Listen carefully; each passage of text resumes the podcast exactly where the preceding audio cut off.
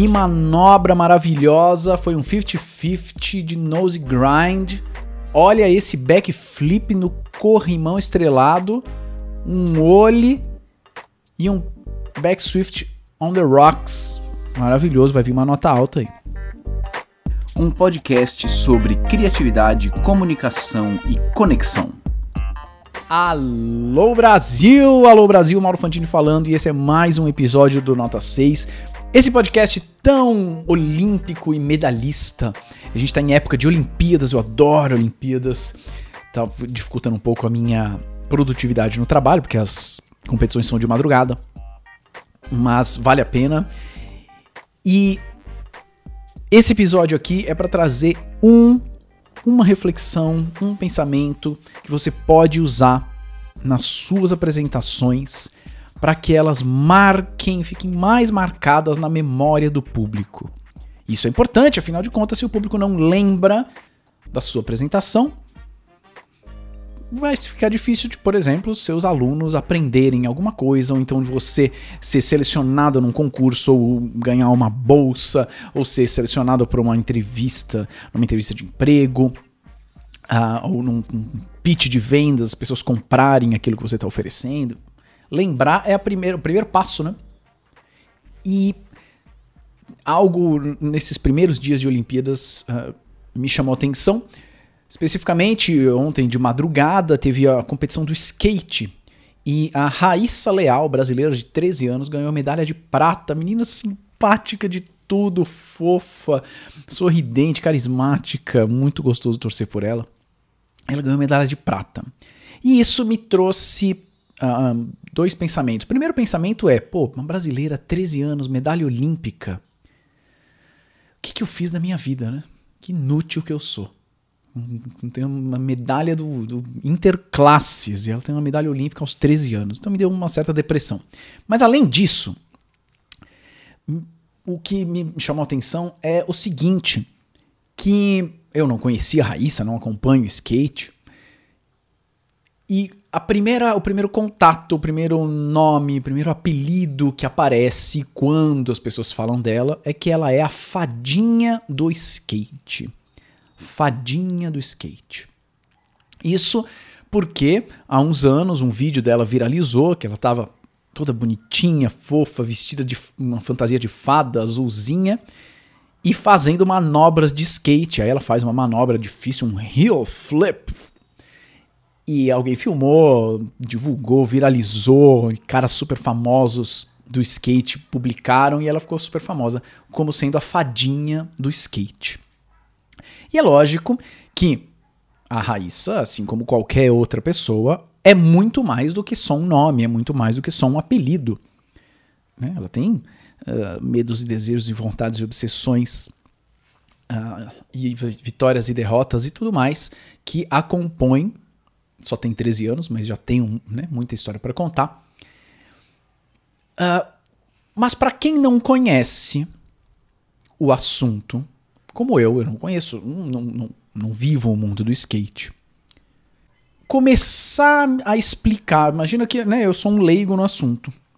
E começar a explicar que é uma menina de 13 anos, que nasceu no Maranhão, na cidade de Imperatriz, que sempre gostou de skate, uh, e que foi campeã disso, disso, disso, e foi finalista daquilo, daquilo, daquilo.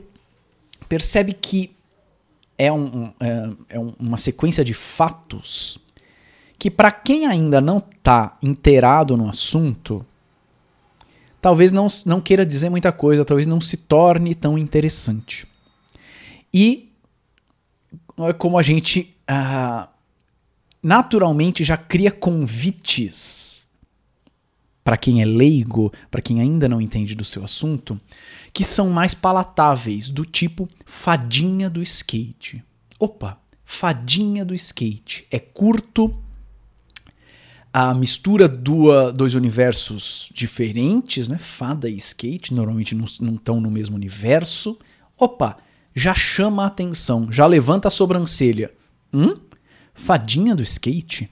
E aí tem mais espaço pra gente saber mais sobre a Raíssa, quem ela é e tudo mais, por que fadinha do skate. E isso acontece é, em tudo que é lugar.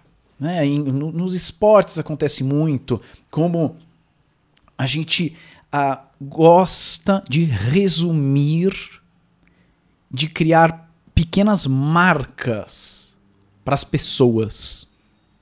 Ah, o Ronaldo. O Ronaldo, olha só, né? O Ronaldo fenômeno. Ele é o fenômeno. Ah, ele é o fenômeno. O, tem o atacante que é o Hulk. Ah, ele é o Hulk. Isso já, né, já fala de força, já fala de garra, fenômeno, já fala de. E como a gente um, vai criando essas pequenas marcas para tornar um assunto que talvez ainda não seja tão interessante para uma pessoa convidativo. Então, uh, nos Estados Unidos tem muito isso, né? O LeBron James é o, é, é o rei, é o rei da, do basquete, é o The King. Uh, na, um dos grandes astros do Los Angeles Lakers do basquete era o Magic Johnson. E, o, o, Kobe Bryant, jogador de basquete, também era o Black Mamba, que é uma cobra, e aí por causa do, dos, dos né, das jogadas uh, rápidas e ferozes que ele tem, e assim por diante. Uh, os nomes dos, dos heróis, né? É o Homem de Ferro, é o Spider-Man, é o Capitão América, é o Homem Morcego. Vê que a gente não. O cara não é chamado né, de Bruce Wayne, o cara não é chamado de Clark Kent, embora seja o nome dele, tem uma história e tudo mais. Ele é chamado de Superman, ele é chamado de Batman, Mulher Maravilha, Aquaman, The Flash e assim por diante. E como a gente gosta disso, né? Dessas, desses resumos, dessas marcas e que convidam o público a saber um pouquinho mais do que você está falando. Estou falando isso porque isso pode ser usado de modo uh, planejado, consciente e estratégico em apresentações que você vai fazer. Eu preciso me vestir de fada na minha apresentação, preciso me vestir de super-herói? Não, não é isso. Como é que você pode fazer para sua apresentação ser lembrada como ah, foi aquela que Tararam, tararam, tararam. Ah, foi aquela que. Tararam, tararam, tararam. O que, que eu quero dizer com tararam, tararam, tararam? Qual é a marca daquela apresentação, daquela aula, daquele documento que você fez e que você queria muito que fosse lembrado? Ah, é a, pensa no público falando, ah, é aquela que. Tararam, tararam, tararam. Exemplo, tem um TED Talk em que o Bill Gates abre um pote de mosquitos no meio do, do auditório. E ele dá a entender, é, não é verdade, mas ele dá a entender que são mosquitos transmissores da malária e que agora o público que está lá na, na plateia vai entender como é que é viver num ambiente com risco de malária. Claro que não são, não são insetos, uh, não é o anófeles que transmite a malária, não está contaminado, nada disso, mas dá um medinho, né? E isso ficou conhecido como ah, é aquele TED Talk em, que o Bill Gates abre um pote de vidro com insetos. Isso dura uns 10 segundos de uma apresentação de uns 15, 20 minutos, alguma coisa assim. E ele está falando sobre prevalência, incidência, sobre suporte a comunidades carentes na África, sobre inovação, sobre epidemiologia. Ele fala muitas coisas nessa apresentação. Mas é difícil a gente lembrar de tudo. É difícil lembrar de tudo. Quando você vai conversar com uma outra pessoa, você não vai falar, ah, essa palestra do Bill Gates é aquela em que ele começa falando isso, depois ele vai para aquilo, blá, blá, blá, blá, e aí ele conclui desse jeito. Não, você vai falar, é aquela em que ele abriu o pote de mosquitos. É aquele momento, pá, que fica marcado na cabeça do público. É a marca, é a fadinha do skate. Será que você consegue? Não é fácil fazer isso, às vezes é, você não vai conseguir fazer para qualquer, toda e qualquer apresentação que você tiver rotineiramente, mas será que para algumas mais importantes, mais marcantes, será que você não consegue fazer isso? Hoje, de manhã acabei de fazer uma consultoria, dei uma consultoria para uma, uma dupla que trabalha na indústria farmacêutica, eles vão participar de um concurso para receber um financiamento para um projeto. E tem vários outros projetos competindo. E a gente ficou explorando o, qual que é a marca da apresentação de vocês, o que, que é simples, que pode ser repetido, que pode ser marcante e que as pessoas pensem, ah, é aquela que parará, parará, parará. E a gente chegou num, num slogan. É uma apresentação em inglês, eles vão, eles estão se propondo a fazer uma um processo de diagnósticos de doenças renais e tudo mais. E o, o, o, o, slogan virou, é, em inglês seria Turning Visible, tornando visível. E esse slogan se repete ao longo da apresentação várias vezes, sendo justificado pelas etapas do projeto, né? Porque Turning Visible, Turning Visible, Turning Visible, Turning Visible. A ideia é que isso, aliado a outras coisas, façam os avaliadores lembrarem. Ah, é aquela do Turning Visible, é aquela do tarará, tarará, tarará. Eu dou uma aula para os meus alunos no ensino superior, tá até no episódio 25, se eu não me engano, sobre doença de Chagas.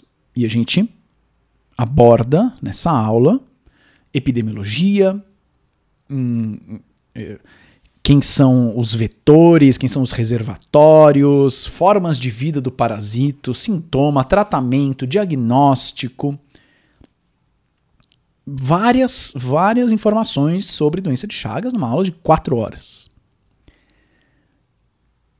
Em, no, mais pro começo da aula a gente faz uma farra, a gente comemora o, Carlos Chagas, o fato de que ele foi um grande cientista e, e, que pouca gente sabe. Então a gente faz uma farra, pô, é, grita, joga confete e tudo mais. E isso faz com que as pessoas digam: ah, é aquela aula do Carlos Chagas. A aula não é sobre o Carlos Chagas, a aula é sobre doença de Chagas. Tem muitas informações, são quatro horas de aula. Mas fica como: ah, é aquela do Carlos Chagas. Tem uma outra aula em que eu faça um experimento, e aí a gente chega numa conclusão que um, umas proteínas do sistema imune são criadas ao acaso. É muito improvável, é muito estranho isso, mas são criadas ao acaso. E isso é feito, é mostrado de um jeito que eu vou criando um suspense, um suspense até que, até que aparece, tum, acaso. E aí a galera fica revoltada, não é possível, não pode ser que é o acaso, isso quer dizer que ninguém sabe como é. Não, não é isso, quer dizer que é ao acaso. E aí tem algumas explicações estatísticas para isso. E, ela, essa, essa aula vira aquela, ah, é aquela do acaso. É aquela do acaso. O tema da aula são os receptores de antígeno dos linfócitos B e T. Mas ela vira aquela do acaso.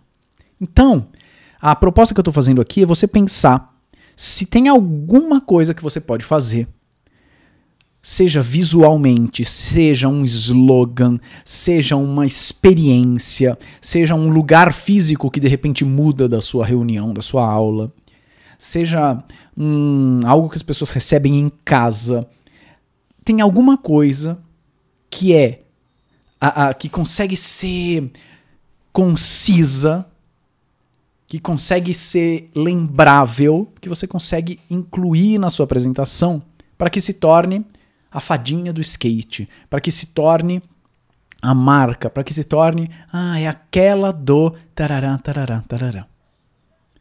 Se você te fizer esse trabalho de achar essa marca, aquilo que é grifado, o nome é o Black Mamba, é o fenômeno, é o Homem de Ferro, tem mais chance das pessoas lembrarem daquilo que você falou.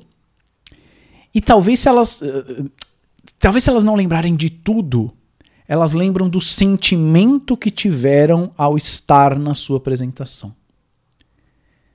E se é um sentimento bom, se é um sentimento de surpresa, de prazer, de ah, finalmente entendi, provavelmente as pessoas têm uh, mais chance de comprar a sua ideia, de comprar o seu serviço, de comprar o seu produto, de comprar aquilo que você está sugerindo.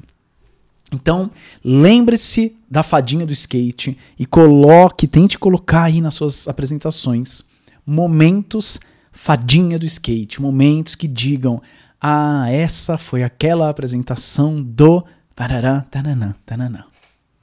Certo? é difícil fazer isso, né, é, não é algo que nasce da noite pro dia, é algo que demanda maturação. Às vezes depende de você fazer várias vezes a mesma apresentação ou ter um tempo maior de preparo, mas se você tiver essa, essa disposição, isso vai ajudar muito nas suas mensagens e na enquanto as pessoas fixam aquilo que você trouxe. Uau! Que reflexões maravilhosas a partir de uma tábua com quatro rodinhas e uma medalha olímpica. Senhoras e senhores, esse foi mais um episódio olímpico do Nota 6. Até o próximo episódio. Tchau.